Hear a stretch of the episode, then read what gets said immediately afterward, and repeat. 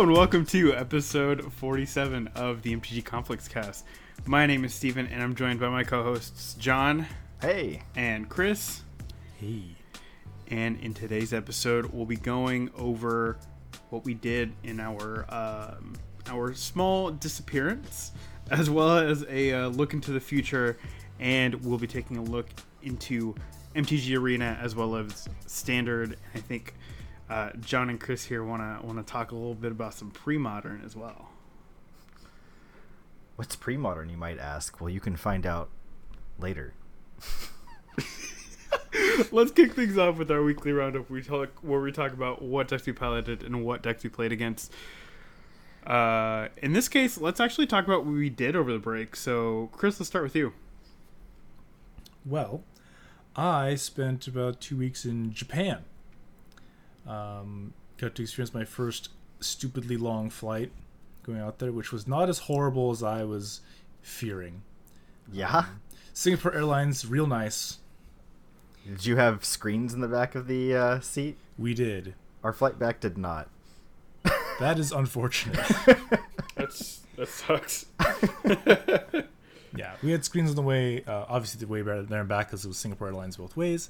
Their movie selection was actually pretty good. Um, their TV show selection, eh, eh, not as good.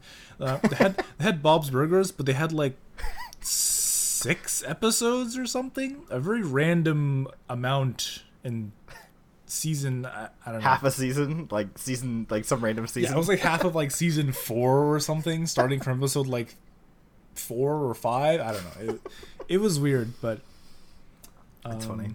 Oh, they had a they had some games on there too, so you could play Battleship against other people on the plane. Wow, that's, that's amazing.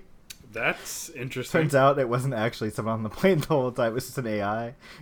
no, no, no. So turns out no one actually plays Battleship. So uh, unless you're like you you know nudge your friend, hey, let's let's actually play, then then you can do so. So uh, on the way there, I actually wasn't sitting next to my friends. I was like four rows back, and so we played a little bit of Battleship. I won every game.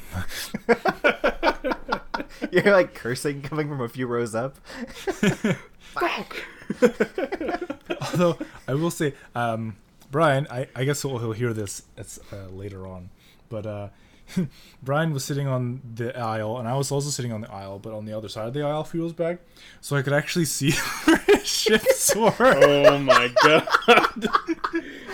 Filthy cheater. It's fucking it's like- amazing. You can't not see it. Like too I would like good. look because because when I played Kevin, when I played when I played against Kevin, like I, when I would sink his ship or whatever, I'd like look over at him, and he'd like look back like you know frowning or whatever, right? so I do the same thing to Brian, but I look at him and I just see all his fucking boats. I'm like, oh, Goddamn cheater. So you're saying Brian got savagely cheated, but Kevin's just bad? Kevin just got wrecked, Oh, okay. Oh, Good, okay. good. but Brian never had a chance. Sorry, man. Amazing. Um, but yeah, Japan was pretty cool. Um, initial plans got kind of wrecked by the typhoon. Yeah, I can I can imagine. we're like we want to take the train uh west and they're like there's no trains going west because typhoon like okay then Well, We go east. i guess we we stay here Awesome. but the next day they were running again so it wasn't too bad yeah, welcome to Japan. um yeah uh, so apparently apparently in japan there's card shops everywhere and by everywhere i mean like in shopping districts so we went to akihabara which is like the the mecca of the the weebs right as john may or may not know Yeah, I definitely know. um and but the the card shops there aren't there's how do i describe it? There, there's tons and tons of places that sell cards but they're not all necessarily dedicated card shops. So there are a lot of dedicated card shops but there's also a lot of cards that just sell random like anime stuff. So like the first floor would be like manga. The second floor would be like figures. The third floor would be cards and the fourth floor would be you know whatever.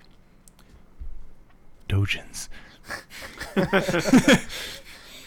uh, but uh, a lot of a lot of Weiss Schwarz, a lot of Weiss Schwarz cards. Mm.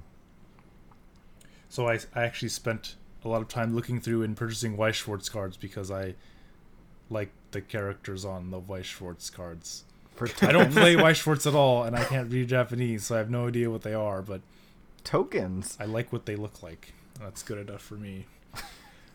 now you have tokens. Yeah. As far as pricing is concerned, I have no idea if these are good prices for Weiss Schwarz cards because they're Weiss Schwarz cards. But uh, for the Magic cards, they were not really any cheaper in Japan at all. Um, the pricing was overall very not impressive, actually. Uh, after you convert it, it was about going rate, if not worse. so, like, I guess it'd be like going rate for a store. That makes sense. Like, you know, TCG would be lower than that. Yeah. But they were in Japanese, so I guess that's oh, better. I mean, they're harder to get, right? Even in Japan, I think. So the the funny thing is, a lot of some stores have had a price for the Japanese version and the price for the English version, Interesting. and most of the time, the English version was cheaper than the Japanese version. That's how it was for me in Europe as well.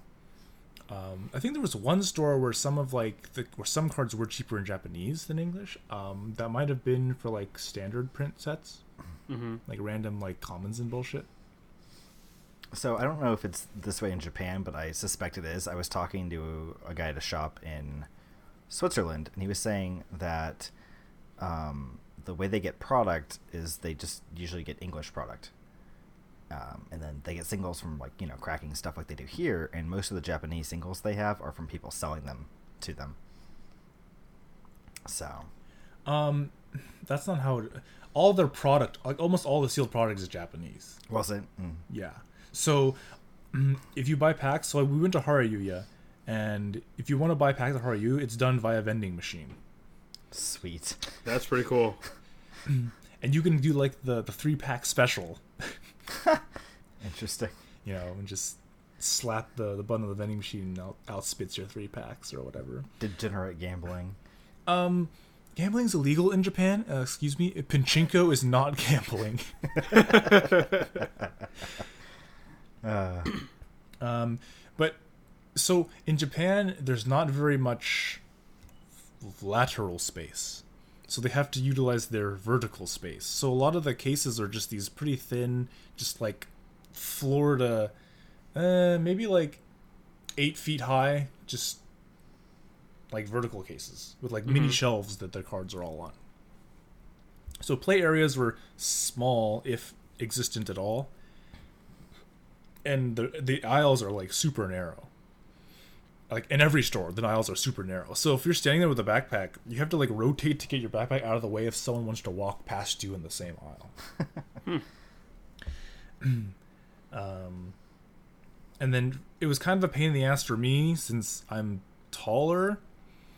That a lot they you know they have to utilize all their space, so it starts from like the ground up. And for me, anything below like my waist is like un. It's such a pain in the ass to look at.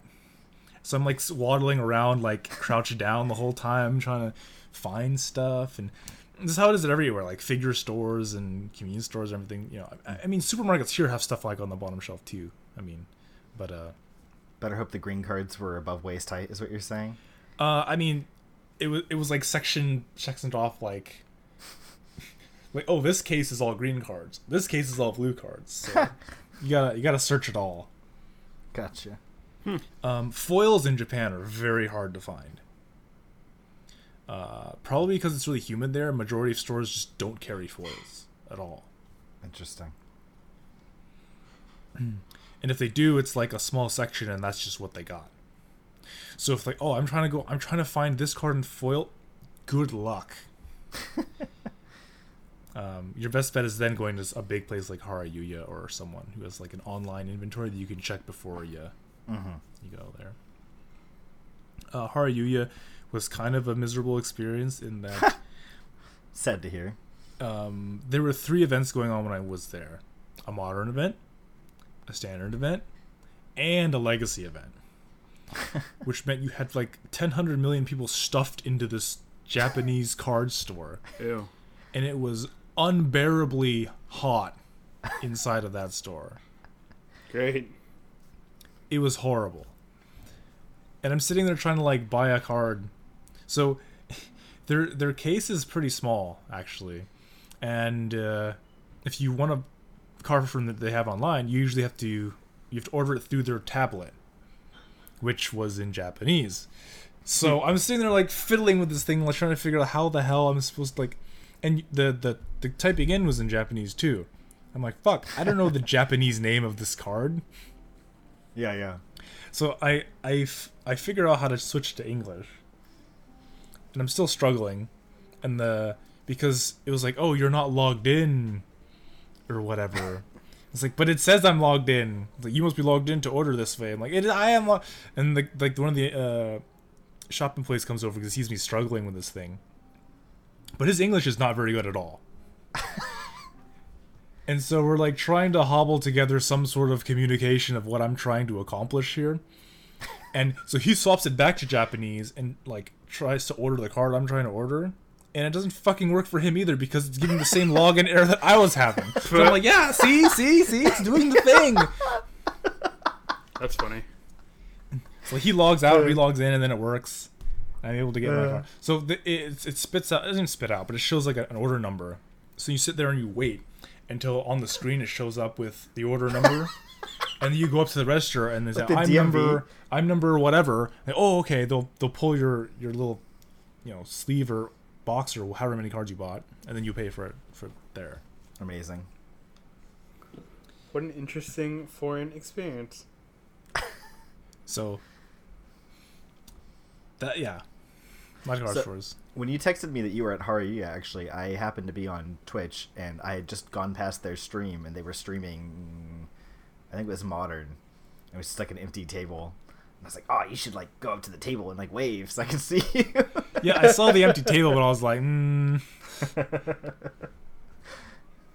Just start yelling at me in Japanese. yeah. it's like, uh, is it like in like a little like raised area? Is what I heard. Yeah, It's, it's like a little mini stage. Mm-hmm. I've like only ever seen it from the top down, but people were saying in like a Reddit thread ages ago that it was like, yeah, It's like one separate. step up. That Mm. it's not like a you know super high. It's like kind of off by itself, though, right?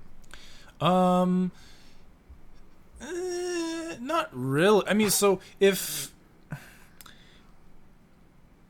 like if you you walk in and there's like the the cash register's like right as you walk in, and you go towards your right, and it opens out like it tees out, and the T the top of the T area is like the play area. If you just kept going straight forward, you would end up on the the feature match area or whatever. Oh, I gotcha. So it's not like hidden in the corner or something. How do they do pairings? I have no idea. You didn't see like a board or anything. Um, they have monitors all over the place that show like the time left in the round for each of their three events. Gotcha. It seems like putting pairing sheets up would be a disaster in such a small place. Yeah, so I I don't know.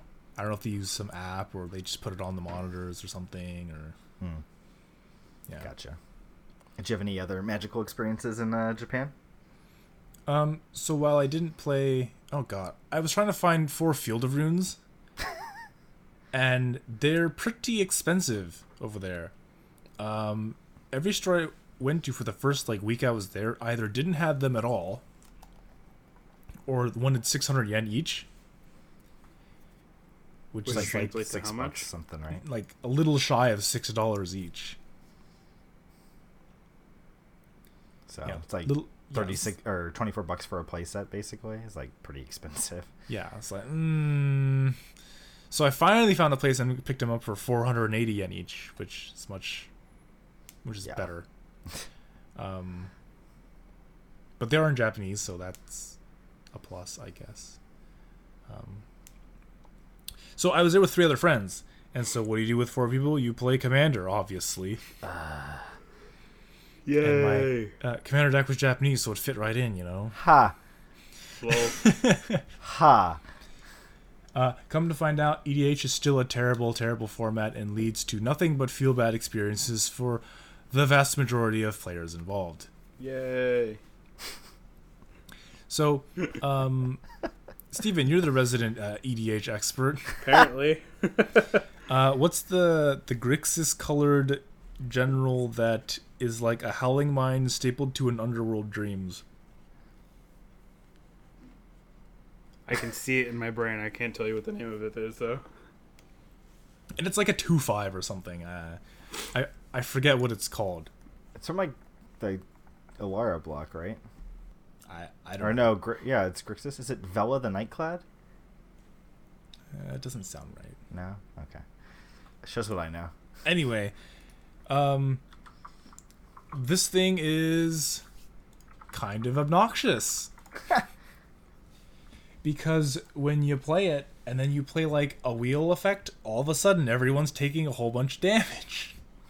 I see. So what do you do when you this commander hits the board? You fucking kill it. Sounds like fun for everybody. Much to the chagrin of the player trying to play this general. Are we talking about uh, Nekusar? Yeah, Nekusar. Oh. Fuck Nekusar. There we go. He's like, man, I can't do anything. You guys keep- keep killing my commander. Well, duh. Because if you untap with Nes- Nekusar, we're all gonna fucking take a billion damage. Yeah. That was a pre-con roll too. Yeah, I have that one. That guy's sweet. I'm not about that life. So, I think the first game we just like repeatedly kill his Nekusar until it costs like 11 or 13 mana. and he continually just taps out for his Nekusar and then immediately it dies. And so he's getting pretty upsetty spaghetti over it. Meanwhile, I'm just playing, I'm just suiting up a cat and decide to murder the Multani player, not Multani, uh, Muldrotha player, because Muldrotha's super fucking gross. it's like, oh, Muldrotha plus uh, Fleshbag Marauder? Ugh. Get out of here with that. Seems fine. uh, she was like, man, I can't believe you killed me. He had Mikaeus Unhallowed in play. Uh, shows a Triskelion in his hand as he's picking up his cards. Like, huh. Yeah, screw you. Be gone, thought. Degeneracy the format. So the next time we play, oh, okay, fine. We won't be mean people, and we'll let you have your Nekusar for a turn. Oh wait, everyone died. Surprise. It's like, oh yeah, Liliana's caress. Uh, incendiary command. Oh, we're all dead. See that picture? It's like dead dove inside, do not eat, and he's like looking at it and says, "I don't know what I expected." Yeah, EDH is just terrible. Sounds Yep. like. All right. Anything else about Japan? Um, I mean, there's a lot I could say about Japan, but we'd be here all night. It's true. Very easy to ramble about these things. So, how about you, John? What did you do over the uh, slight break? Yeah, I. Uh, yeah, I also spent uh, two weeks uh, uh, abroad. Although my two weeks and Chris's two weeks did not overlap at all. We were in Sacramento at the same time for what six hours, maybe. Yeah, a few hours. Not enough time to get my Tarns back to uh, potentially play Swans in Japan, but Still here on my desk. Thanks. Got mine back. but uh, so I went to uh, Germany, Austria, and Switzerland for two weeks. Um, it was just me and my fiance, so there was a not not a lot of um, nerding out going on. It was more sightseeing and a lot of hiking. But um, she did let me visit uh, usually a, a magic shop in each city that we went to that had one. So that was very nice of her to put up with that because it was basically her on her phone for like 30 to, you know, 45 minutes being bored out of her mind while I thumb through some binders. um, but uh, magic in Europe, at least in the kind of uh, Germanic region that I was in, um, seems like they also, like Japan, have a lot of space issues, and the shops were extremely small. Um, and two of the three places I went to didn't even actually have uh, cases; they just had binders. Um, because they don't have space for cases, uh, Yeah. or if they did have any kind of case-like thing, it was full of other product. Um, so there was very difficult to actually like find cards you were looking for. Um, and then the last place I went to though, uh, they were uh, they were in a much larger location. They were up on like the fifth floor of a building. So you like got to the building via Google Maps, and there's like it's like offices, and there's like you know a, like a sign for each place, and then it's like pointing to go around to the back for the the magic place. It's like, huh. So we like walk around the building and then like through an alley and then to the back of the building and there's a door with like an intercom on it. so you have to like push the button for wherever you're trying to get and it like buzzes them on the intercom like an apartment complex or something. What's And then- that? What's that street in Harry Potter?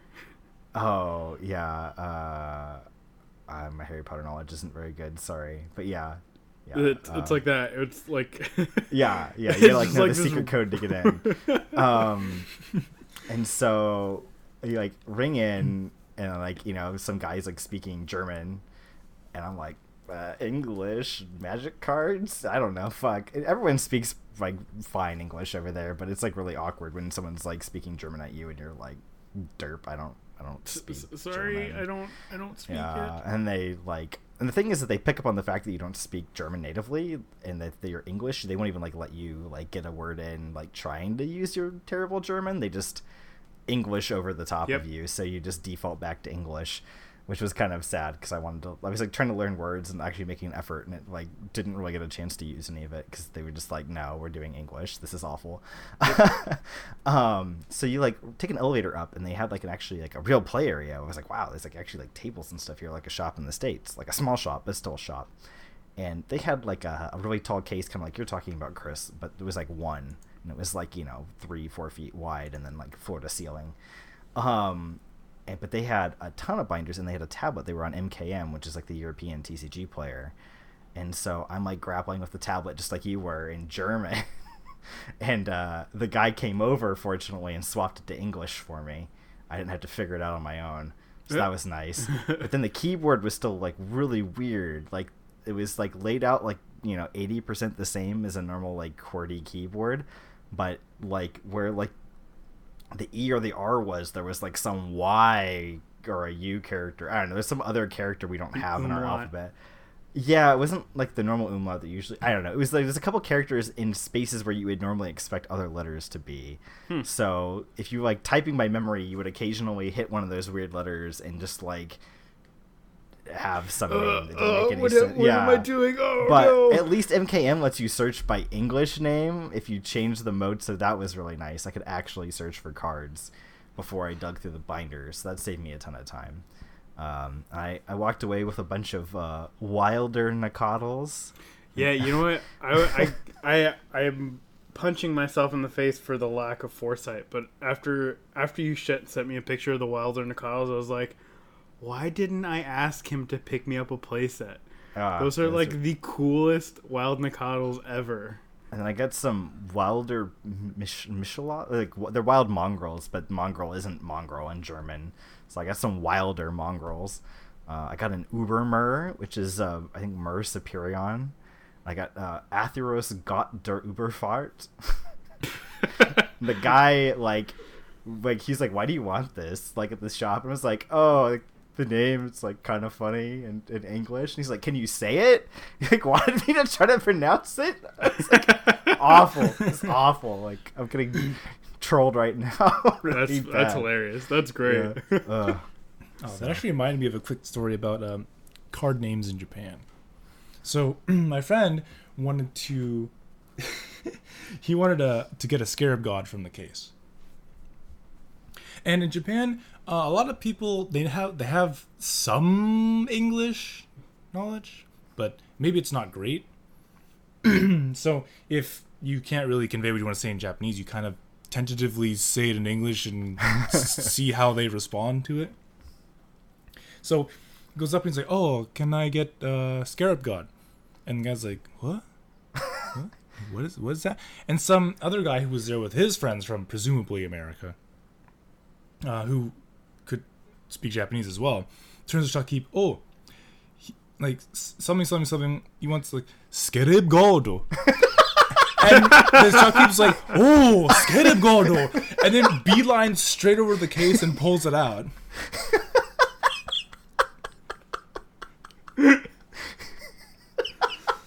It's like ninety percent the same. There's a lot of stuff like that in Japanese where it's like a loan word, and like if you look at it written, it looks like the same word, but the pronunciation is like kind of different. Yeah, it's like it's it's in the Japanese like accent of the English scarab gold, but like that's how it is. So you, the scarab god, like what? Like what? Like what is that? Scarab gold. Oh, naruhodo. It was really ah, funny because this guy was trying to find cheaty face. He's like cheaty face. That's hilarious. That's pretty good. Cheaty face you got and, and and Chucky's like like what? Like cuz it's like a what an unglued? Yeah. Yeah. Like, they're like what the fuck is it? So like looks at his phone and he's like, "Oh no, no." That's hilarious. 100%. 100%. Uh, uh that guy was hilarious. Cause, cause like in Japanese, I, I can understand like vaguely what they're saying, and so in Japanese he's saying he's saying like like what card is that? Like what is that from? It's like what does it do? And he's like it's it's the it's like number one card. This is best card. this is my favorite card. guys, like, this doesn't help me. This doesn't help me at all. he like goes and like types in his computer. No. Yeah, I had. Anyway, I definitely had some moments like trying to ask for stuff, and they just kind of like gave me a dead look, and were like, "No." Like I wanted Wurmcoil engines because it's worm spiral machine, and the guy like as soon as I started saying it, he like had this like realization. He's like, "No." Like I think like it's a popular one because he was just like, "No, we don't have any of those. Like they sell." yeah. Um, but I had like a like a laundry list of like you know cards with like oh silly names. So I was like doing my best to to find them. Didn't have very much luck, unfortunately. The singles were really. I think MKM is like such a thing over there. It was really hard to like actually find shops that had like a deep collection of older singles. They just had kind of like random trash. It's like the stuff that couldn't sell on the I found one opt. One. Just one. I found a playset of impulses. Are they called something funny? And, It's just impulse with an S instead of an SE. what about opt? Opt is uh I have one right here. Uh, I have the one. Uh Optionen Alright. Spontanzauber. All right, yeah. Yeah, it's uh it's opt. cool. all the char- all the cards in German have like way more text on them. Like just just like, you know, German. It's like Yeah. long run-on words that are amazing to look at. Um but yeah, so that was uh that was my trip. I did a little bit of magic here and there, but I didn't play magic at all. Uh, in fact, I like had like uh, like a three or like a three and a half four week dry spell for playing like no magic. It was awful. but uh, yeah, that was uh, that was my break. And then before we went on vacation, I uh, failed a top eight uh, any PPTQs. I got like X and two like a couple Hey, high times. five. Yeah, yeah, a lot of uh, lot of X and twos of humans. So that's cool. Lost the mirror at least once at every PPTQ I went to, so that was uh, nifty. What about you, like it- Steven? Oops, sorry. No, it, it the losing the mirror. I feel like is is like necessary, right? Because if- necessary. yeah, if you lose the mirror, then you get stuck in like the loser bracket that already played against humans. So they're probably like, I mean, this was usually late in the tournament when I played against humans, so oh, well, never mind then. It's like the win and in. yeah. Oh, Generally well, speaking, it was yeah. Never mind. Yeah, it was. Yeah, there was usually a humans player in the top eight, but it was not me. It was the person that beat me. So that was cool. That's, that's really A lot of the top eights, it was like, oh, like th- you know, three, four of the people in the top eight are people I played against and like you know either beat or lost to. And it's like, oh, hmm, cool. Like Hmm. I was their one loss or whatever. Like, hmm, great. Hmm. nice. Hmm. Mm. Enjoying some uh, some store credit with these tasty tiebreakers. yeah, yeah. How about you, Steven? Uh, what have you been up to on our on our break? Uh, so a lot of nothing related to magic. Uh, unfortunately, a lot of um, working different jobs and uh, lots and lots of video games. Mm. Uh, specifically Fortnite. That's not Monster Hunter at all. No, it's not. It's uh man, Fortnite is is is just it's a ton of fun. I just I couldn't put it down for a long time. Chris does all the dances. I didn't even play Fortnite. I haven't either. I just know because the dances are memes. yeah, That's it's so like funny. cultural force right there. How many kids do you think are going to be dressed up as Fortnite characters for Halloween this year, Steven? So many. Are All you going to dress up as a Fortnite character? No, I'm Waldo. like default Waldo. Default Waldo. Yeah. Did you see there's uh, someone that had a, uh, a Where's Waldo playmat that was uh, posted on Reddit? Oh, I did not. was- I'll have to go was- find that. It's pretty good. They found like a really high res scan of one of the one of the Where's Waldos and, and put it on a playmat. It was pretty good. I'm like super jealous all of a sudden, and I need that playmat. I'm gonna go look for that. Anyways, uh, yeah, my my my break was was very uh, not not not very magic related, unfortunately. Um, I kind of just spent time like winding down with video games, just like turning my brain off um, after working for a lot of hours. But I will tell you that now that my schedule is starting to clear back up, uh, I will be looking ahead to to play some some new decks. Mostly, uh, I'm I'm trying to stay away from standard because I have like a rotated deck sitting in my backpack. Ha! From last standard. from last standard, and I didn't Feels get rid bad, of it man. quick enough, and it's just it's just it feels bad. So I'm probably What gonna stay away. Uh, that that lands deck I was working on, the Teamer lands deck. Oh, so you didn't lose any value?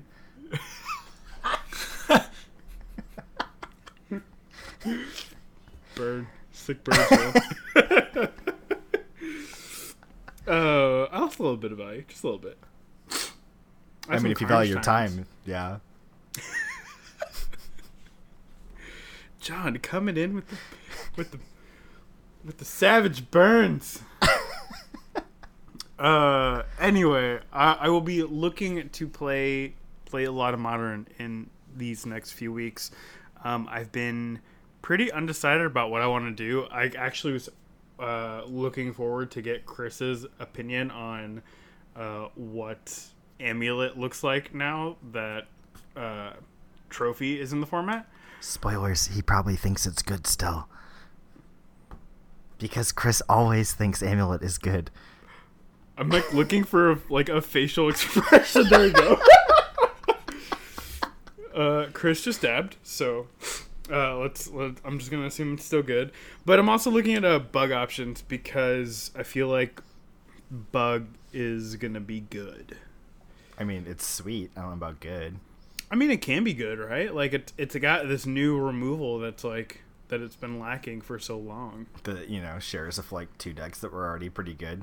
Yeah, exactly. But yeah, I want Bug to be good, but I'm I've been hurt too many times, Steven. I've been I've been hurt too many times by Bug. So, so what are you? What are you gonna be playing moving forward? Oh, we're gonna sort of seek into that one, huh? Or segue. Uh, uh, we're gonna. Uh, I'm gonna be playing uh, Bant Spirits, I think, Why is that Bant Spirits? because I was convinced by someone because I'm easily manipulated and influenced. um, John, because someone playing- doesn't want to buy playing Assassin's humans. trophies, I bet. uh, I'm gonna pick them up eventually. Uh, so I've been playing Humans, and uh, Humans is dreadfully boring, and it makes me want to cut myself. It also Uh, gets shreked by Jund, Yeah, which is going to be an uptick in popularity. Yeah, really. Uh, so yeah, I think Humans is just like god awful uh, in terms of entertaining entertainment value. I think it's a good deck, but um, I hate playing it, and I've got some GPs coming up, and I don't really want to. Uh, I'm not about that spending hundreds of dollars to play Humans all day life. So I needed something that I thought was good but interesting to play, and uh, Bant Spirits was suggested to me. Why don't you just play Dredge? No. I mean, I just said I didn't want to play humans because it was boring. But Creeping Chill. Yeah, yeah. Tell us about Creeping Chill needs to chill out, man. tell us about creeping chill, Chris. Creeping Chill is obnoxious. yeah, I mean, it's it's good. I mean, it's just more spells that Dredge doesn't have to pay mana for. Isn't that great? Yeah, it's just good game design. It's just good deck building, Chris. So when I I played Dredge a while a long time ago. This is back when they had a unbanned Golgari Grave Troll. Speaking of mistakes regarding Dredge, And then they printed Insolent Neonate. again, So I think I was playing it bef- after Neonate before um, Reunion, in that that window, and Dredge was really good, but it had this problem where sometimes you couldn't quite finish them, and you, you didn't have you didn't quite have the reach. Yeah, it was know, just like just like few points off. You know, you're like, oh, I can't quite conflag them for just enough this turn, or or no, I can't quite race them. Well, say no more. Creeping chill. Dat- Chill answers both of those problems. Daddy Watsy's got what you need. Like, oh, well, you know, Dredge is bad because they can't really block with Bloodghast, and, you know, your monks come tap, so, like, the aggro mirrors, like, it's. Ca- How about Lightning Helix for no mana? How's that sound? Boom. Oh, you know, the opponent's stabilized with big creatures, and they keep having nice removal and exile for your creatures. How am I going to do these last few points of damage? How about a Lightning Helix for zero mana? And you can Thought Scour it and get the effect, right? Yeah. Yep. Baby. Dredge Mill, baby. Mike's Dredge Mill deck is gonna be back in his house. I forgot about that deck. That I still think that deck is sweet. Thought Scour myself. Game So- two, Thought Scour you. I think maybe because it's still early, um, since Screaming Chill's been printed and all. But um, what it also can do is bring you bring your opponent below ten life to give your For bloodghast. blood gas haste Yeah. in a turn where they weren't expecting your bloodghast to have haste. Right, so they could be sitting there at like 14, 15, right, and you're just like, Psych. oh look double creeping chill. look who's at nine oh look a bunch of bloodghast you know and then you Play drop my down to like two or something Yeah. and they're like uh It just helps him. It just helps him turn that mid game corner so so quick. Like, oh, here's my early game presence. I'm so aggressive, and then they're like, whoa, whoa, whoa, slow down, slow down, and then they're like, okay, we'll slow down for two seconds. Just kidding. Ten damage. um it also makes cards like Shriekhorn really more a lot more obnoxious because you're just sitting there hanging out minding your own business right? And they're just like eh i'm gonna like you know randomly Shriekhorn during your end step or something. Oh creepy chill you're, de- you're dead. Like, oh. That's that's neat. Super effective. and it's like you know oh it just happened to be in the top three? Yeah yeah. When your opponent asks where all their life went. Shrugging guy. No, but Dredge, Dredge seems seems good Ugh, seems good better pick up my, my copies of Rest in Peace again. i guess rest in peace stops uh, creeping chill It but does. creeping chill it's like it's an effect so it's like you can't even counter it Stifle bird. Ah. yeah sure No. Uh, but i mean oftentimes against dredge like like oh Faithless Looting you're like lol counter that and like oh that was my only discard outlet. I guess i'll do nothing now. Yeah. but now now it's like oh i've stabilized at like three life. I just have like he can never attack me successfully ever again. And i have all these counter spells for conflagrate. Guess what can't be countered?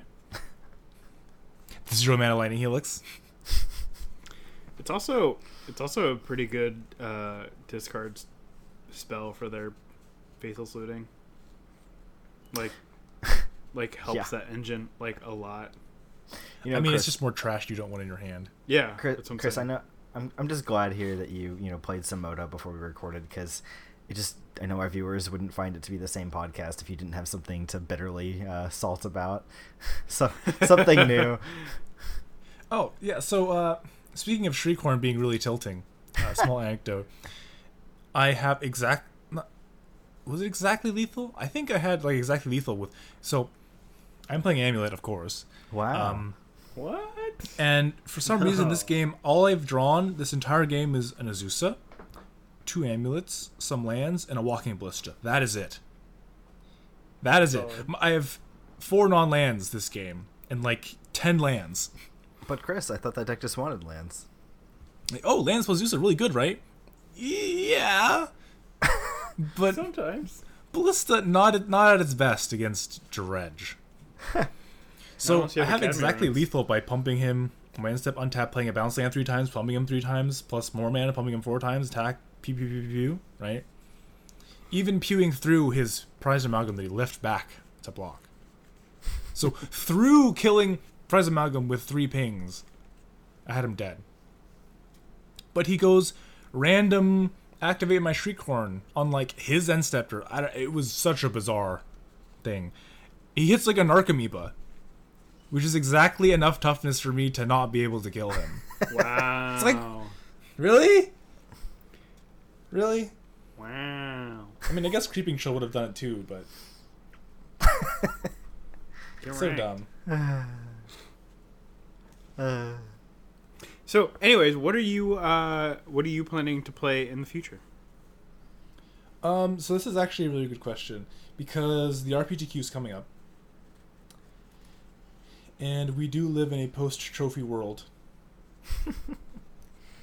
um, your backup deck's no good So- anymore either. Swan just dies the trophy. yeah, but I don't think that's the problem. No, I mean the fact that the deck is not the best probably is the real problem. No, I like. I, I don't think getting your Swan Trophy is really that bad because it's basically the same thing as getting it pathed. Yeah. Yeah. Right. Rip, rip, and rip, if, you get, if your Swan gets pathed, like you don't really care hardly at all ever. Yeah. It's like, oh, another land. So my next one will draw me another card. Ah.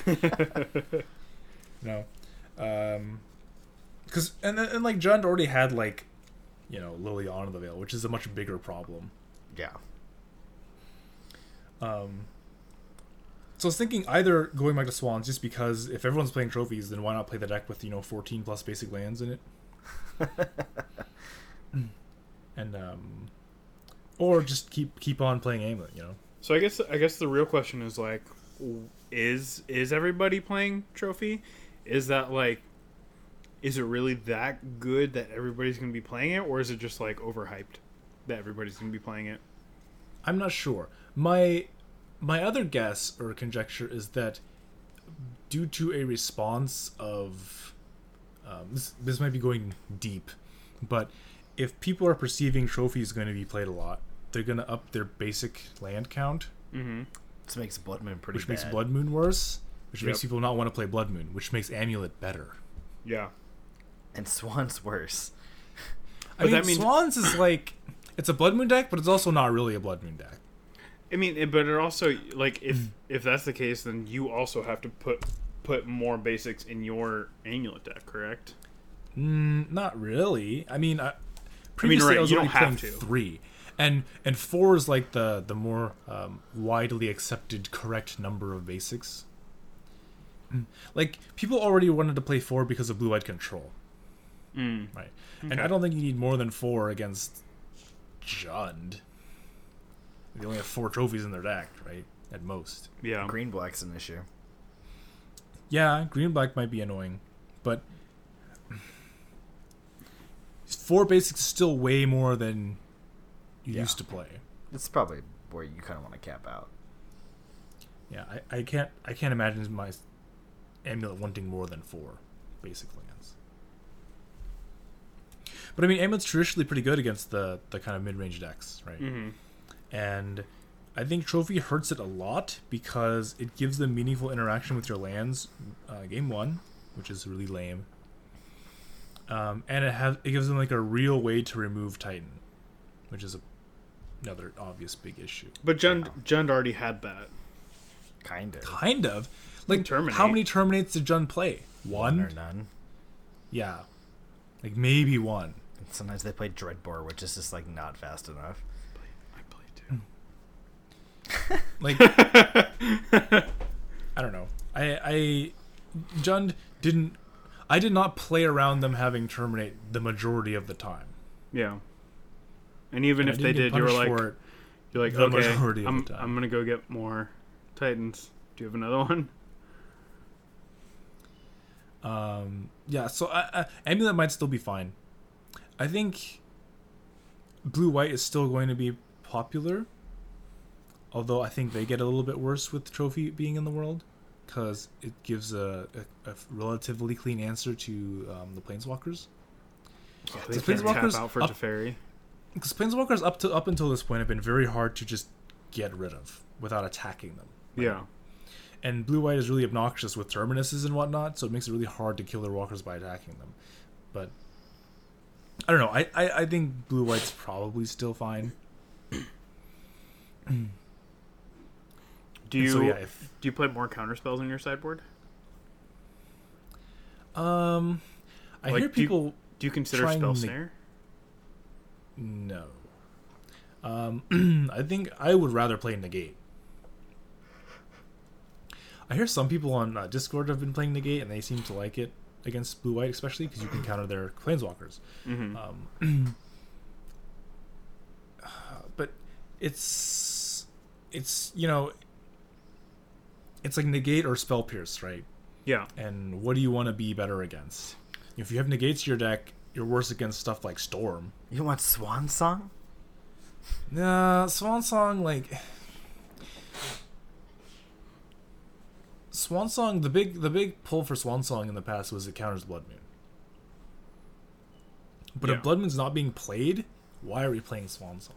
Yeah. Especially when negate can also counter Swan Song or can also counter Blood Moon.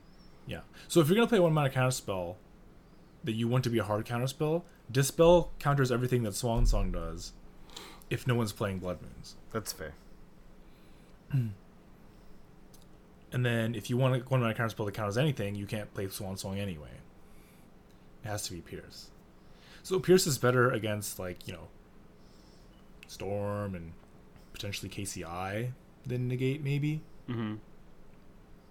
But Negate might be better against like Blue White and um, Tron probably. Yeah, definitely. Although spell piercing a, a Karn feels real good. I bet. Uh, Or their turn one map. Oh. but yeah, I, I mean, I'm gonna be playing Amulet online moving forward because that's the only deck I have online. But um, I have Swans online. uh, I can up- lend it to you. You could. Why Um, you ask? Do I have Swans online? Good question. I don't know. I think I was drunk when I bought it. Fair enough. Solid answer. Um, yeah. Uh, I'm I'm also trying out um, what the hell's it called? The Nullhide Ferox card.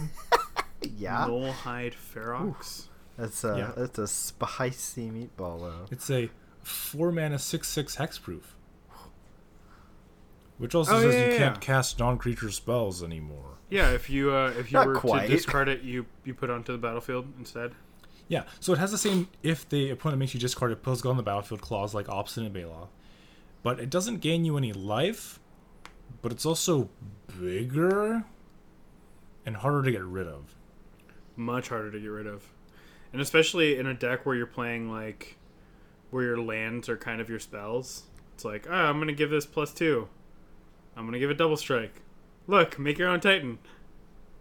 Yeah. It's already a six six. Look at that. Um, yeah. So against like Jund and stuff, it's probably better, right? Because it's just bigger.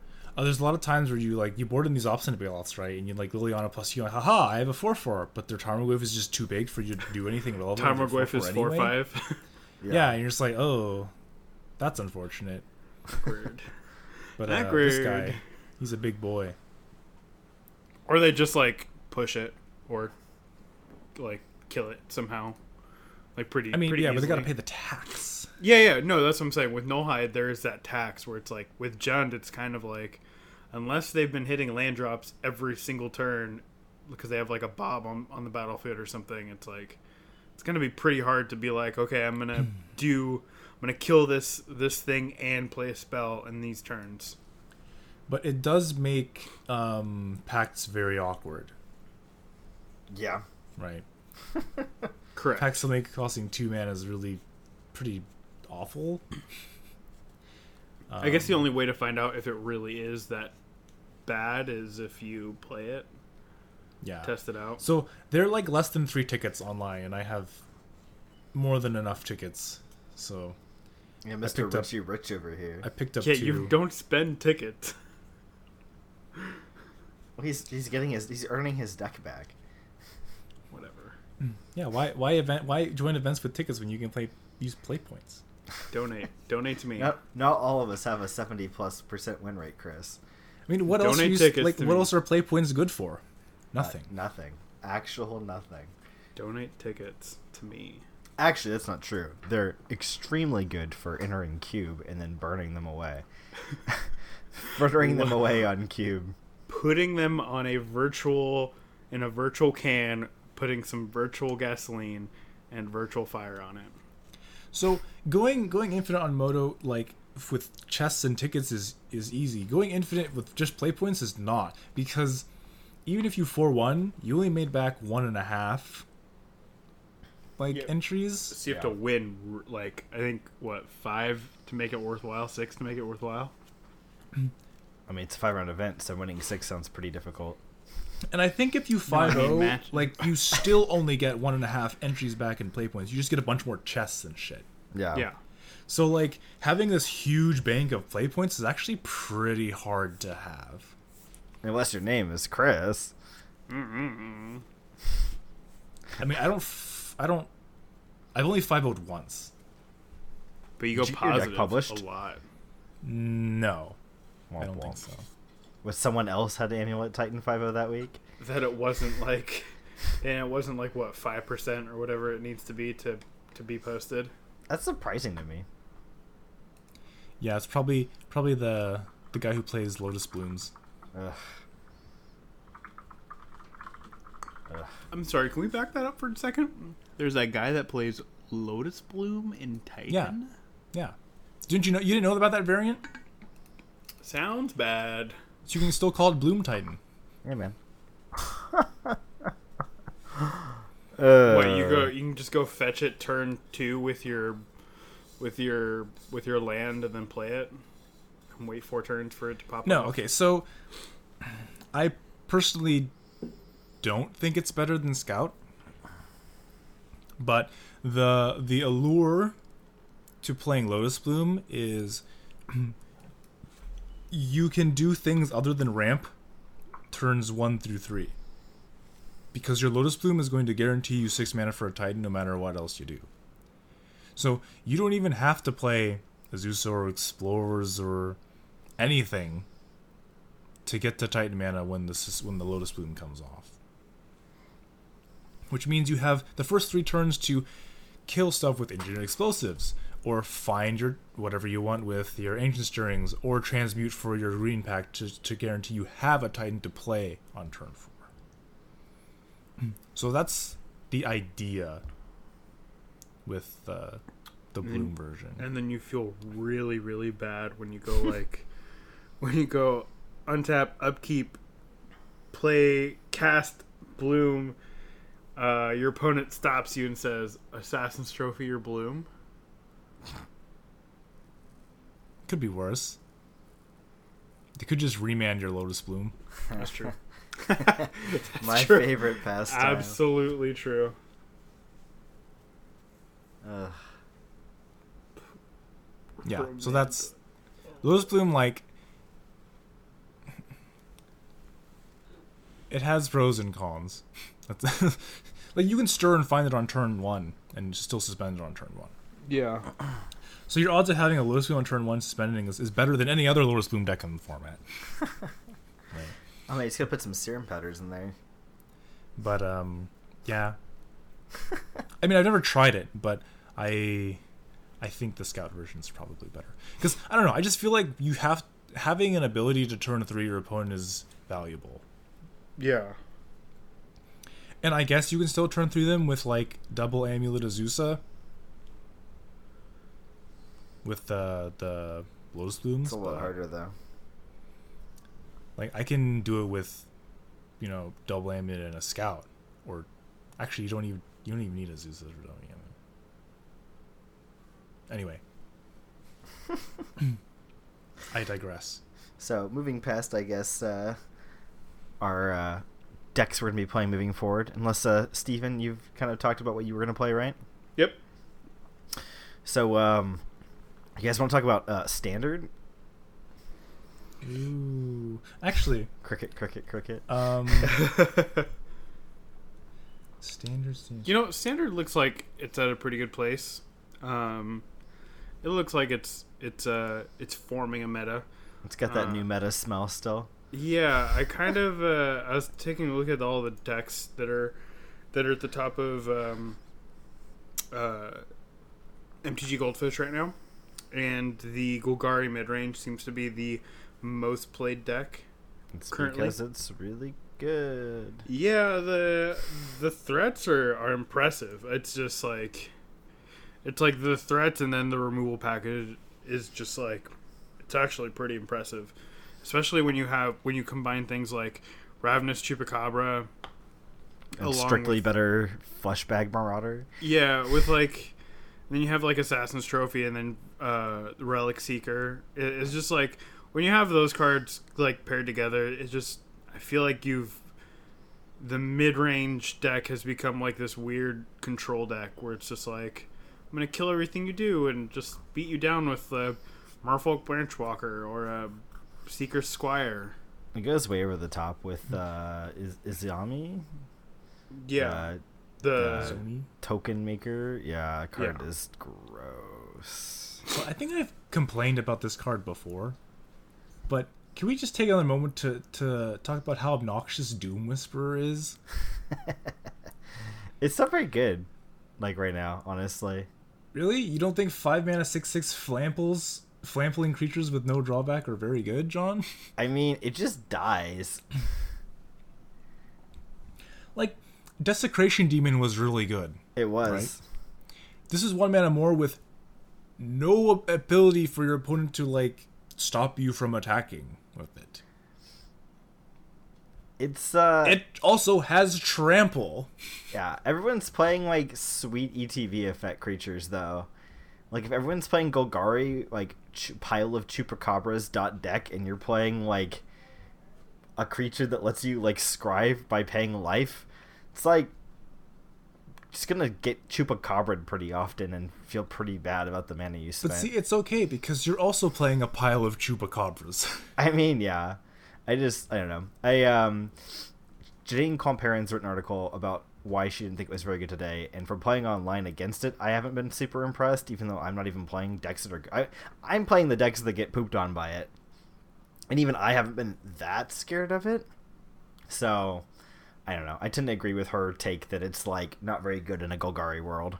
Like if everyone else is playing Golgari, you don't want to be playing Doom Whisperer in your Golgari deck because it's just like not very impactful in like the you know trade removal for creature slugfest that's going on. But I mean, fact of the matter is, if you manage to stick one and your opponent can't deal with it, it is going to kill them very quick. So, eh. I mean, I just think from like uh looking at it from in a vacuum. I mean, it's a really well statted card. It's a yeah, it's it's a very well statted card. Right? It's a 5 mana 6/6. Already really Flying, good. flying. It flies. Really good. Yeah, Like if it just ended there, it's pretty good. But it also tramples for some reason. yeah, man. Sure. Got to trample. It's important. And it has some other effect too. Why not? I mean, the effect is okay. I I haven't seen anyone ever activate it more than like twice in a game. Like, I mean, that's still pretty good, but it's uh, it's expensive in, on your life. I just feel like in the past, typically these sorts of like undercosted big flying idiot demons usually had some sort of bizarre drawback, yeah, definitely. and this one just doesn't have any drawback at all. Yeah. I mean, in a world where it does not die right away, it is pretty good. I mean, I guess it is a mythic. Well, I mean, that doesn't matter at all.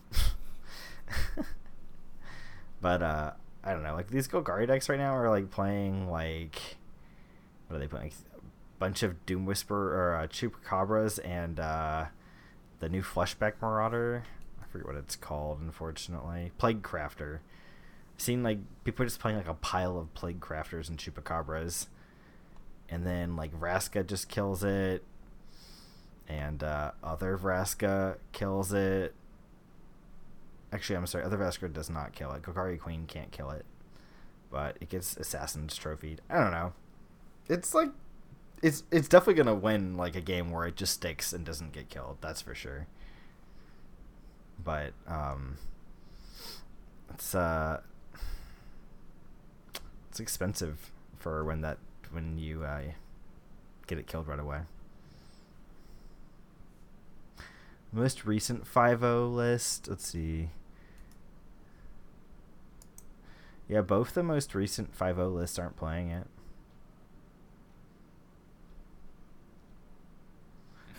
Deathgorge Scavenger. That card's really good um, at just kind of grinding, and it's actually uh, these a lot of the decks that are popular do not have good answers to Rekindling Phoenix.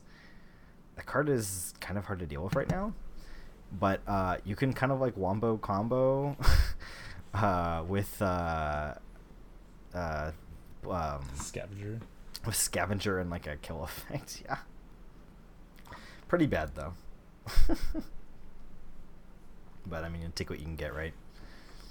You know, I was uh, Phoenix is pretty gross. That card's really strong. uh, one of my friends was doing some playtesting with like uh, a Boros kind of aggressive build, and we found that like Rekindling Phoenix is just kind of a house in this format where like the only real answer for it is uh, exiling it, and there's like one card that does that right now. A two mana red card.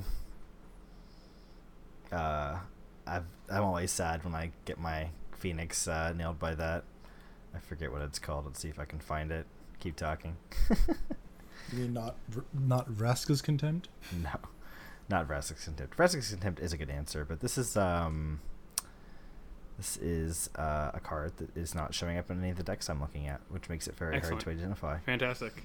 Yeah. Um, but yeah, it's just like it's kind of hard to remove something that just keeps recurring. So Lava Coil. lava coil. Lava Coil uh, exiles. So, yeah, Lava Coil. Lava Coil will deal with a uh, a Phoenix at sorcery speed, mind you. But uh, does four exiles. Pretty good.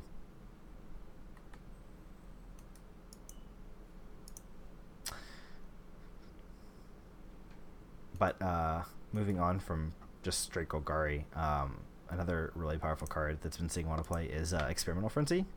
Have you played Mhm. with that yet, or seen anyone play it? I've, no, No. I've been grinding on Arena with Mono Red because uh, I'm not free playing. I spent five dollars because they had like a bundle of boosters you could get for like five bucks, really cheap. so I bought that, but I haven't spent any other money. I don't really intend to, at least for now. Uh, and so I built Mono Red because it was the easiest deck to get into. That was like a real deck, and uh, whew, Experimental Frenzy is uh, real, real fun. I think Frank Karsten put up an article today saying that like on average you get like three, two to three spells a turn off of it, or two to three, uh, yeah, two to three spells a turn off of it, uh, which is pretty busted. it's like better than you know, it's like a double to triple Phyrexian Arena. Um, and it stocks up your hand while you're doing this. So when you decide to pop it, you just like have a hand, like a backup hand ready to go. And if your opponent isn't like clocking you during this time, like you're gonna win, like guaranteed. What does it do? Oh, it's the Four mana enchantment. You play. Yeah. You may look at the top deck of your any. May look at the top card of your deck at any time, and you may cast cards from the top of your deck, uh, and you may not cast cards from your hand. And you can pay. And you can't four play cards from your hand. or Yeah. sacrifice it. Yeah. So, uh, yeah, it's it's pretty sweet. Because you're still drawing uh, every turn, so while you're doing experimental frenzy things, your hand is just like slowly filling back up, and you actually have a little bit of control over it if you like stop in your upkeep. Um, like let's say your card on top is a shock, and you're going to draw that shock for a turn, but you wouldn't be able to cast it because it's in your hand. Well, if you just stop on your upkeep, you can like fire off all the instants off the top of your deck until you like hit a land, and then just draw the land, and then keep going in your main Huh. phase. interesting. that- That's kind of cool. Um, so you have like a little bit of ability to manipulate what comes off the top. Um, I Mhm. mean, obviously creatures and lands you can only play at sorcery speed, but um, a lot of the deck is instants, so you can just kind of shell those out real quick and Hmm. uh, increase the amount of spells you get to cast on an average turn with it, which is pretty nice. Uh, but that does have the downside of meaning that when you pop it, your hand is going to have more, you know, mountains or whatever in it than it might otherwise. But generally worth it. Cool. So mono red's pretty powerful still, even without you know all the role, uh, not the the role players that were uh, in the deck and ro- rotated out with Amonkhet and Kaladesh. hmm I think we're only partially. Or Monket's only partially rotated out, right? Or is it completely rotated out? Should be all gone. It's all gone. Yeah. Mhm. So we, yeah, we lost a Hazoret and all that jazz. Yeah. So, um, but yeah, Speaking of uh, monocolor decks, that uh, mono blue tempo deck yeah, is yeah. uh, looks sweet. I, I really want to try play it. It's just um, it's super cheap, especially on Modo. yeah, it's I've it's, been grinding with it. and especially just like I don't I, I can't remember the last time I've seen like a a blue deck that wasn't about control. was uh, it was the Blue Devotion deck uh, in Theros Standard was I think Yeah. the last time. Yeah. yeah uh, like a, a solid blue aggro deck was around, and this deck was uh, around before rotation. I don't think they. There's some play some some versions playing uh, the sprite, Mm-hmm. the new sprite that surveils, but um, I don't think that's right. So the deck basically is like completely from before rotation, which is kind of funny. It just kind of got better as the meta changed. Yeah. so uh, yeah, that deck is really sweet and like um, it's a tempo deck. Like it plays out very appealingly to me as someone who likes playing you know Delver tempo S strategies. But your threats are so anemic; it takes some getting used to. I mean, you're you know getting in with one mana, one one unblockables. Like they're not even Slitherblade status; they're just one one. Yeah. like, I would like kill for a Slitherblade right now. Uh, I could play with my my foil Slitherblade and my my Japanese Slitherblade. but or any uh, of the other hundred of slitherblades you have lying around your desk I have, somewhere. I have I have a lot of slitherblades. I bought out a store a while back. Just I was like, And it cost a whopping like three dollars I don't know. I bought like 80 Slitherblades. I was like, give me all your Slitherblades. I'll take all of them. Guy's like, what? What card is this? Like, looks it up and he's like, I don't know. I don't know how many we have. Comes back with just like a fat stack of Slitherblades, Starts counting them out in fives. 5, 10, 15, 20. It took him so long. It was, it was awesome. Took a photo, put it on Facebook. Best day of my life. Uh, moving on. But uh, yeah, the blue tempo deck is uh, super sweet. Uh, if you, I'm sure you know if you're following Magic content at all, you've probably heard about this deck already. Uh, I will reiterate what others have said. Uh, the deck is pretty solid. Um, it is super cheap. It's fun to play. It's very interactive.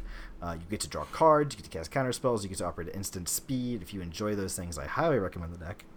And even better, it has a somewhat favored matchup against Golgari. So that's kind of the uh, de facto best deck right now until things continue to shake out in the meta. So not such a bad place to be with your budget deck having a uh, maybe you know I wouldn't say it's a huge favorite, but a, a- maybe a slightly favorable matchup against the best deck Mhm. as long as you play correctly and don't uh, spew value.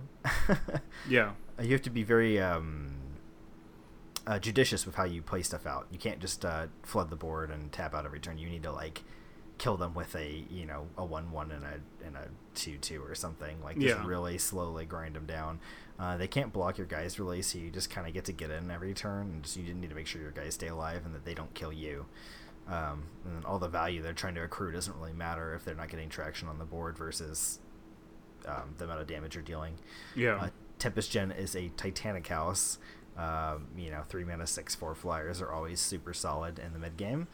So, deck is super gas. Would recommend if you're looking for uh, a cheap, fun deck that's actually uh, competitive. and it's like a whopping seventeen tickets. It was even it was like seven at some point before the word got out and the store Siren Stormtamer spiked for some god awful reason. Um, yeah, I think I managed to put it together for like ten ticks. I like sold a Blood Moon or something. I remember like holding on to Stormtamers thinking like there's no way this card doesn't become like a really good card. How many do you have?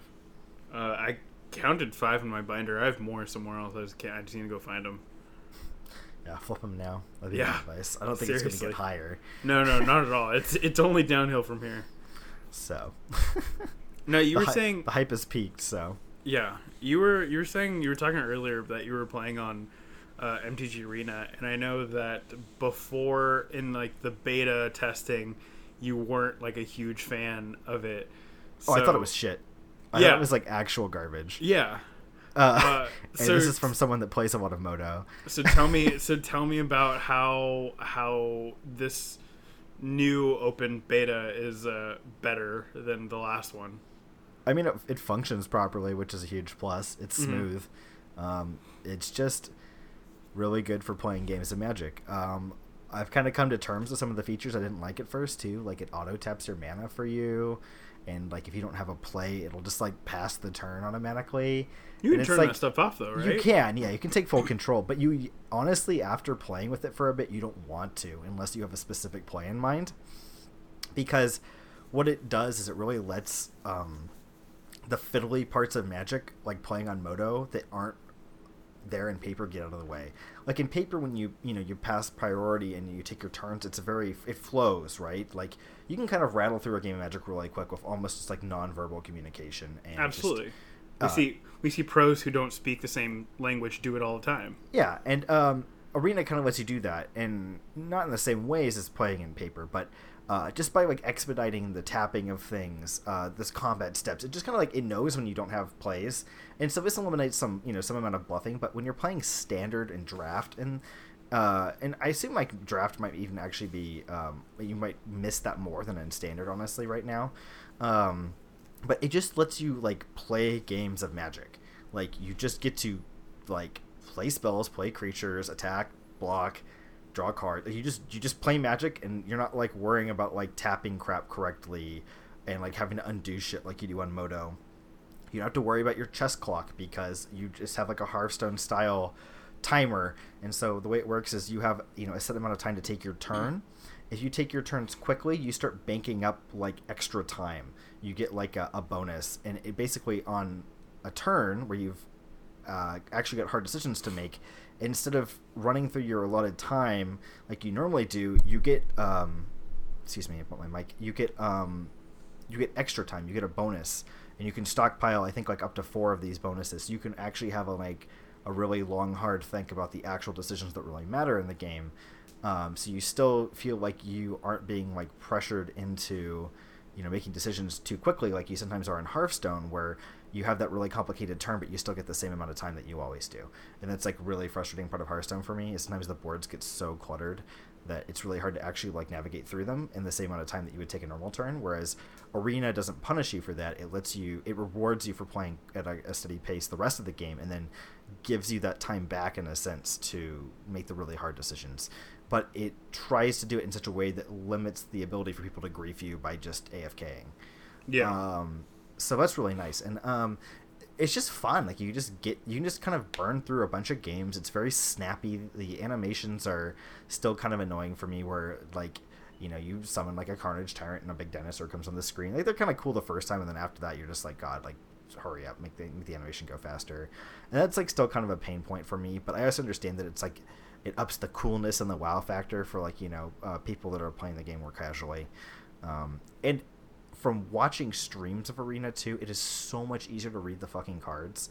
Um, watching people stream uh, Magic Online, it is so hard if you've never seen the card and don't recognize the art, or if it's like an alternate art for some reason. They love doing this with like the cubes. They put like promo versions of art and crap in them. Um, you can't tell what the fuck the card is, and the text is so tiny on Twitch you can't read it. Uh, on Arena, the text is bigger, so you can actually usually when you're watching someone see what the hell the cards say. Um, and it also just has a lot of like quality of life features that you don't even really have in real life magic.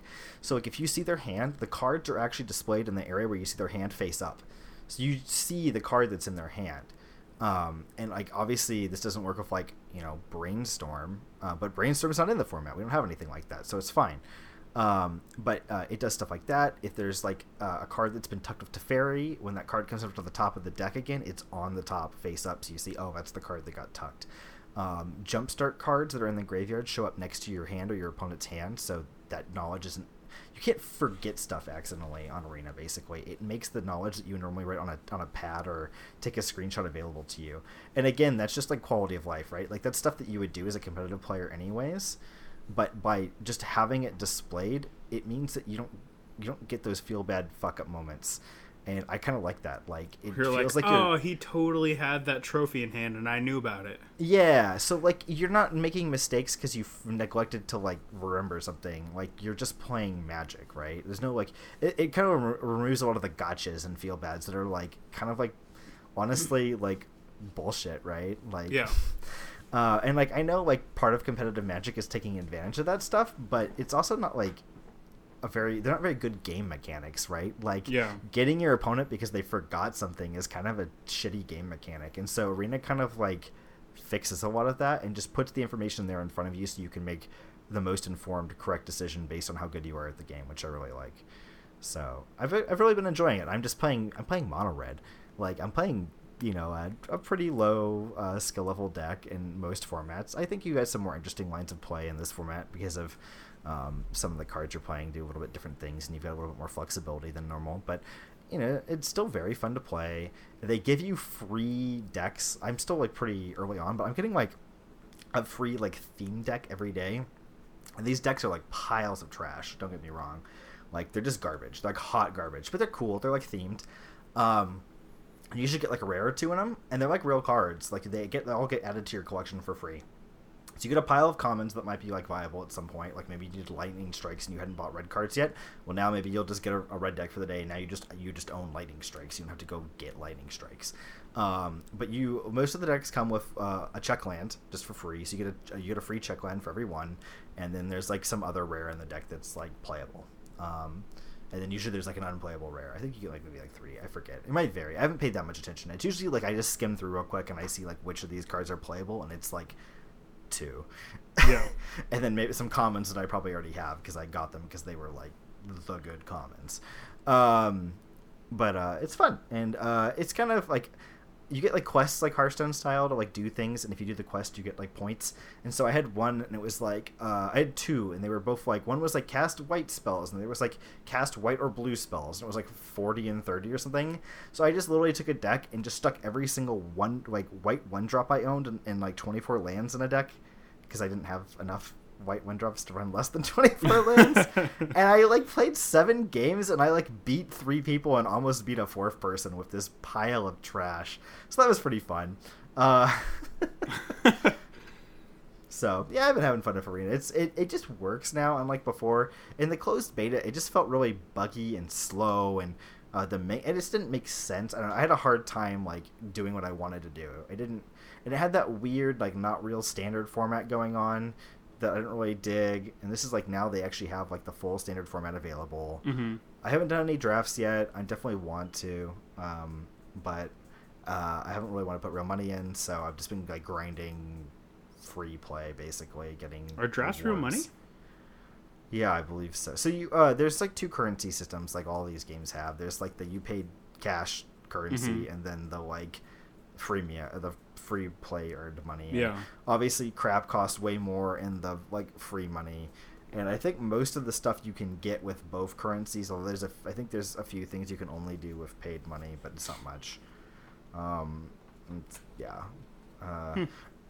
So it's, it's good. I'm definitely like way higher on Arena than I was, and I definitely would recommend it to people that just like want to jam games of Magic and don't want to do like because like when I sit down and play Modo, it's like I'm like focused like You're- I'm gonna you're play preparing. ma- I'm gonna play a match of Magic, and it is gonna be as close as possible to the real thing, and I'm gonna play correct, really good Magic. Yeah. And Arena is just like it's like a video game that happens to be Magic, if that makes sense. Like it's like Definitely. I like will like be watching a YouTube video while I play or something. Yeah. But uh, it it appeals to that like desire I have to like grind, and it's still Magic, and it's also like informing me about Standard, which is really nice because it makes it way easier to like when you're like jamming against all these random decks, and a lot of the decks that I'm playing against are actually like real meta decks as much as they can be at this point, this early in the format. But like um I know all the cards now, at least all the good ones for the most part, which is really nice. Like for just like remembering and internalizing what is available in the format and what people could be doing. So if I decide to actually like play a paper standard tournament, I don't have to like be like learn all that. I just know already, which is like really has a lot of value to me as Yeah. someone who's really kind of dedicated my time and effort to learning modern legacy you know yada yada yada and i did like standard just wasn't worth putting the time in but now if i can just like play a game for shits and giggles here and there in my free time and learn standard that's like awesome um, and it'll also be good for the podcast because now i'll be able to be able to like talk about what's going on in standard. Chime in about standard every now yeah and then. yes that'll be great um, You know, and Uh, speaking of, I want to. I'm. I'm just gonna be this this segue monster today. Speaking of formats you've uh, invested your time into, uh, let's talk about that pre-modern stuff, man. yeah well, i'm just an hour of me talking nonstop Absolutely, it's what everybody wants to listen to. oh yeah definitely That's what they were waiting for. I like Alright, just so- wanted to listen to uh, Chris bitch about you know losing to uh, Hollow One, or about uh, what tweak he's made to Amulet this week. Yeah, we already talked about Amulet this week. It's true. For all those who thought you could escape the Amulet talk, we're back. Box ticked. We actually have it on the uh, you know on the On the the, bingo, the, the roll sheet. You know, just uh, for the week, make sure to talk about Amulet at least you know twice, maybe three times if you can squeeze it in. um, so so this pre-modern format, it's fourth edition through Scourge. Which means Amulet is not legal and therefore it's a terrible format. Summer Bloom's legal, Accurate. Chris.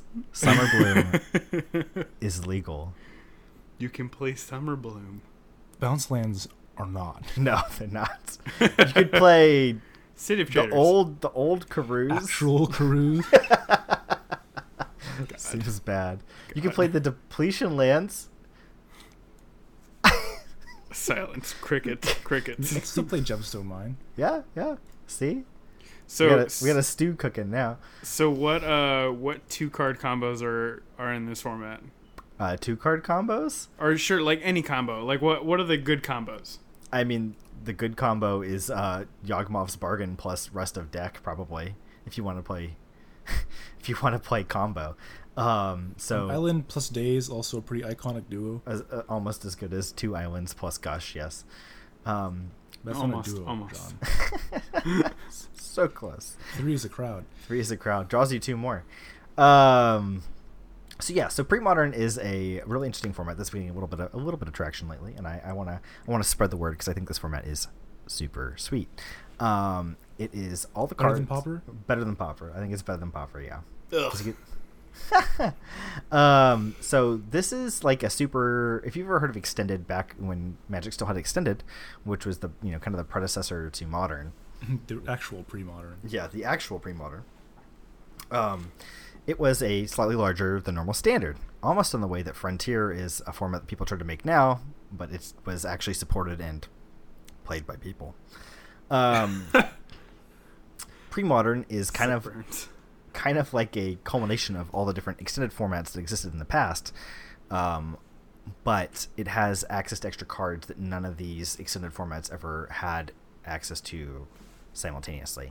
So you can pull decks that were viable during various periods of extended, and you can also play cards that were from before or after that time frame. And uh, it usually lets you take you know a kind of off the shelf deck that was good at one point in the past but you actually have to like do some work and think about how the um, increased size of the pool of cards affects that deck and the other decks that you'll be playing against and you actually have to do some real thinking about like what you want to change with the deck and what cards you want to play which is nice um, so it's uh, something where you can take inspiration from older decks but you can't just really copy a list wholesale if you want to be playing the optimal version of the deck in this format But like let's be clear, that's like we're talking about like old, old, like really old deck lists. Oh yeah, Like- like, you got to do some digging. Like, on you have some to old dig for SC these lists. Old SCG uh, articles where all the picture links are broken and Yeah. uh, old forum. Yeah, you have to do a little bit of digging, but you can definitely find some uh, actual like good. I've found some really like I'm I've been playing Blue Green Madness and I found a lot of really good old articles like written by like Zvi Mowshowitz, um, uh, Jeff Cunningham. Wow. Uh, some other. I think it was, it was another one that was written by a pro that. Who was it? Oh, it was Brian Kibler, I think. I think I found an article written by Brian Kibler from like way back when. Um, That's and crazy. like they're like good strategy articles that were topical at the time, and I like read their thoughts on the deck and thought about you know how it was going to be different with the things that are available in pre-modern and, and made tweaks and you know uh, in, incorporated and disregarded their advice based on how I thought things were different than how it actually was and extended at the time. But um, to give you guys a better framework for like what the format actually is, it is like we said, cards from fourth edition to Scourge, not including stuff like um, Portal Three Kingdoms, Portal, none of the supplemental materials, right?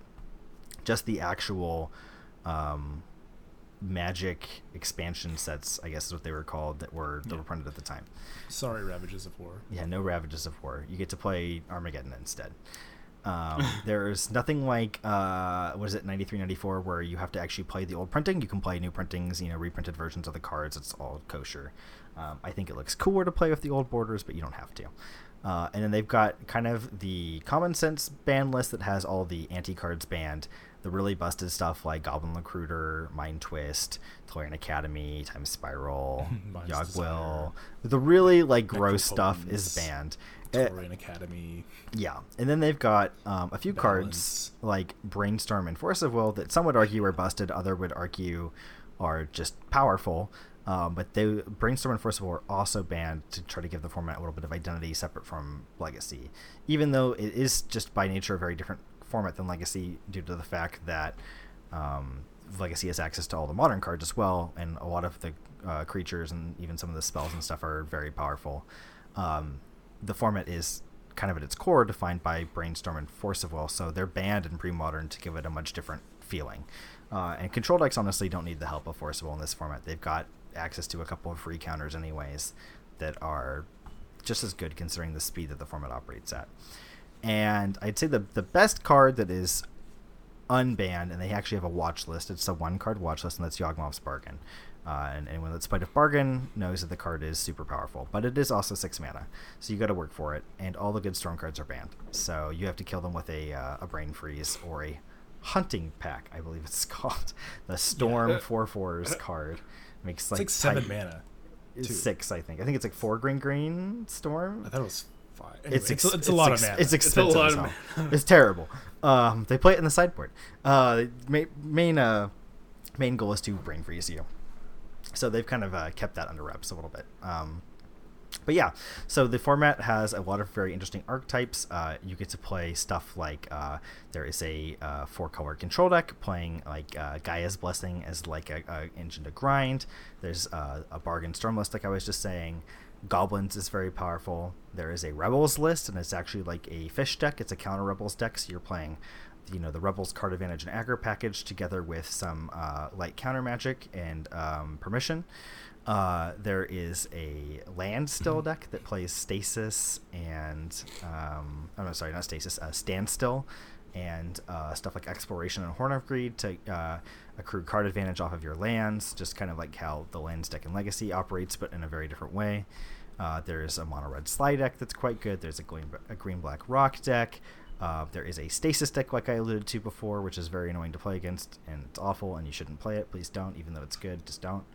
Uh, sweet. yeah, ev- everyone's first reaction I, when I tell them about this format is they want to build stasis, and so we have like four people in the local area wanting to build stasis now, and I want to kill myself because Blue Grain Madness can't ever beat that deck game one. Lol. Uh, Astral Slide is a deck in this format. Um, there's so many sweet decks. Uh, the format is so kind of unfiltered. There's there's just not like pro players. It's unexplored. Yeah, it's an unexplored paradise. Um, and I think the format's just really interesting. It doesn't have a lot of the kind of pitfalls I think that Frontier had. Um, I think it's kind of got a a template that people can play off of to like find inspiration and interest in the format. There's a lot of nostalgia that Frontier didn't have because it was cards from standard like a year or two ago. I mean, they were really recent cards that people had played with. They'd kind of gotten tired with. This is a bunch of stuff that like people have fond memories of or never got to play with that they remember being super sweet. You get to cast Fact or Fiction, Impulse, um, all these like really powerful but like not quite powerful enough for legacy cards, like stuff that you would normally cast in Cube. Um, the like you know kind of the middling powered cube cards that you fill your deck out with that aren't your bombs in cube. These are the kind of cards you get to play with. It's just your bread and butter and pre-modern. Um, and so uh, from what I've experienced of the format so far and been watching from tournaments that have been played mo- mostly in Europe, uh, the format is really interactive. There's a wide variety of decks. Nothing has really like coalesced yet. Most of these tournaments, you know, they they're like 30, you know, person events at the top end, like getting close to 40 people. I think at the biggest ones were like 36, 38. There's usually only like you know one or two archetypes that have duplicates, and the rest are all one of archetypes. So that's like really cool and fun. And if you have a local meta of people that are interested in playing the format, you know, people can kind of figure out what they want to play and kind of avoid stepping on toes, so to speak. And you can kind of build your own diverse meta of decks to play with. And I think that's really interesting. So, Premodern is sweet. You should check it out. There is a website. It is uh, just premodernmagic.com. It's got the ban list. It's got um, the the a couple like uh, ten different sample decks, which are probably not optimal, but close to kind of what you can expect to see in the format. They have a social media page, and they have a blog page, and um, you can find links to tournament footage. I think there's like two full tournaments that are like on YouTube at this point. You can watch the whole thing and see people playing, um, kind of see how the pace of the games feels, uh, and what kind of cards people are playing and there's also uh, a number of articles and YouTube videos people have written on not like first tier websites like Channel Fireball and Star City, with the exception of Joel Larsson, who's written I think two articles for Star uh, for Channel Fireball now. He's kind of an advocate for the format. Um, but they're on like kind of the websites you like run across once in a while, but never really heard of. You know, like the like MTG Conflicts. Yeah, like our website. They're like, you know, they're like out there in in the the you know extra the uh, the outer rim of MTG content. They are providing articles and videos and stuff for you to watch, and they're actually uh, you know a lot of people making solid content. I found, so I would really check it out if you have any interest or love or nostalgia for old cards. Uh, it's a cool format. There's no dual lands. Let me point that out. The mana bases are actually pretty shaky. You're playing with a lot of um, like Apocalypse, uh, Pain lands and stuff like uh, Grand Coliseum plus Grand Reflecting Coliseum. Pool. The Tainted Lands are great. Yeah, uh, I think those are uh, like if you're playing uh, a black deck, you should really take a hard look at the Tainted Lands. Uh, I think it, the mana base building is really interesting in this format. Um, so yeah, it's cool. Uh, check it out. I think I think if you have any love for old bordered cards and want something that isn't like a crazy high power level like Legacy Vintage, um, even 93 94 Magic, uh, it's totally worth uh, looking into. And you can build decks pretty cheap. And most play groups for a fledgling format like this are more than willing to let people proxy, you know, stuff like Survival of the Fittest, which is like crazy expensive for no reason. Gaia's Cradle. Gaia's Cradle. Zero yeah. reasons. Yeah, and uh, you can avoid cards like that pretty easy when selecting a deck too. So if you want to play non-proxied, it's not very hard. Do you guys have anything else you wanna you wanna talk about? Or Chris got to see a couple games of pre-modern over the weekend. Got to see me get beaten down. Yeah. Initial. Something something Yawgmoth's bargain. Blah blah blah blah. Kill you. Excellent. I missed Great commentary. Almost all those games, so I can't really complain too much. Uh, before we move on to our last and final section of the week, uh, upcoming events include SCG Vegas, GP Portland, and GP Oakland. Um, are you guys? Among many others. yeah, yeah, the ones the ones we're looking forward to. Uh, are you guys going to be attending the GPs in Portland and Oakland? I will be. Chris has other plans. Uh, I don't know if I can do Portland. Hmm. Somebody qualified for an RPTQ. Oh, that's right. That's the same weekend, isn't Uh-huh. it? Um, Oakland though should be should be doable. Very easy. It's like the first weekend of or first weekend of uh, January, I believe. Mm-hmm. So that should be a okay. Yeah, be good. Rad. And that brings us to our final segment, Slot of the Week, where we tell you what card we are totally hyped to play in our 75. Chris, let's start with you. Well, my slot of the week is good old Bojuka Bog. I feel like this is a repeat. Um, Repeat. So the reason Bojuka Bog is here is because um, You got Here's ranched by oppor- Dredge. Here's another opportunity to talk about Amulet. Um, yeah, I did get ranched by Dredge two two rounds in a row online, and it felt really bad. And Bojuka Bog had actually gone out of my main deck uh, in favor of Academy Ruins uh, previously. Put them both. Because there in. weren't that many dedicated graveyard decks floating around. But with uh, Creeping Chill coming back and online, I think Dredge is incredibly popular online because uh, you can pivot decks much faster than you can in paper. Also, it sorts the graveyard for you. That too. Yeah. Good quality of life feature. So I think it might be time to bring the bog back into the, the main deck. It's also pretty good against um, you know Tarmogoyf, pretty good against Tarmogoyf decks as well. And um, you are playing against Jund, typically in the past you could just use your Academy Ruins to put EE on top of your deck, which is insane in the brain against Jund. But now that they can just trophy your uh, your land, it's maybe not quite as good. So I don't. I'm feeling pretty good about putting Bojuka Bog back in the, the main deck for now. What are you cutting for it? Uh, the the Aca- the Academy Ruins. Oh, and the Academy Ruins is is being gone from the Sewing Five completely. Right now, it's it's in the board because they're just switching places. Okay. Um, we'll see. We'll see if ruins stays around or not. We'll see. Good night, sweet prince. It was like my favorite tech in the deck. Me too. I don't I mean, to it give is it up. sweet and very good. Like Academy Ruins, I think is why my uh, humans uh, win rate is so good. Because game one, you just get to recur an EE against them, and what the hell do they do? Lose. Yeah.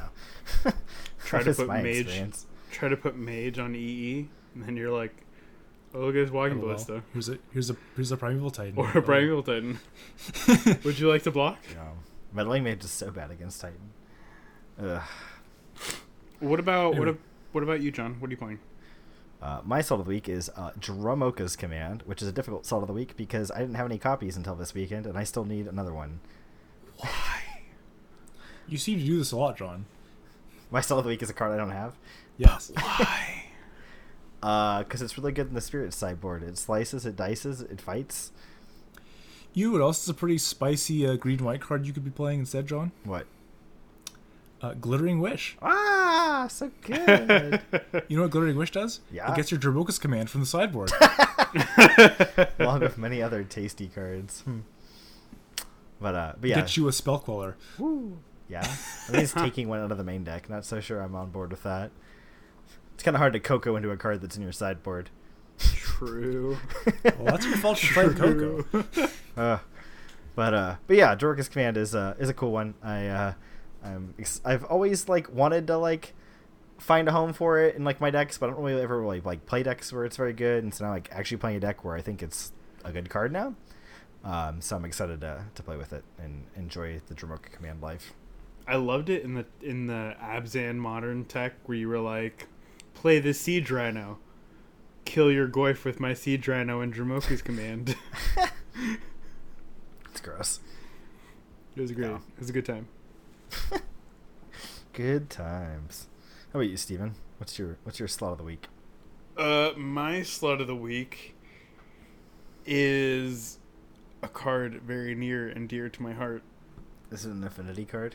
Cranial plating. You named it. Ah. We went. We almost went the whole cast without talking about affinity, and you God guys thought I was gonna be totally done with it. You guys were banking on it. I could see it in your faces. How about that hardened scales though? Cranial plating. Yeah, yeah, better affinity. Get out of here.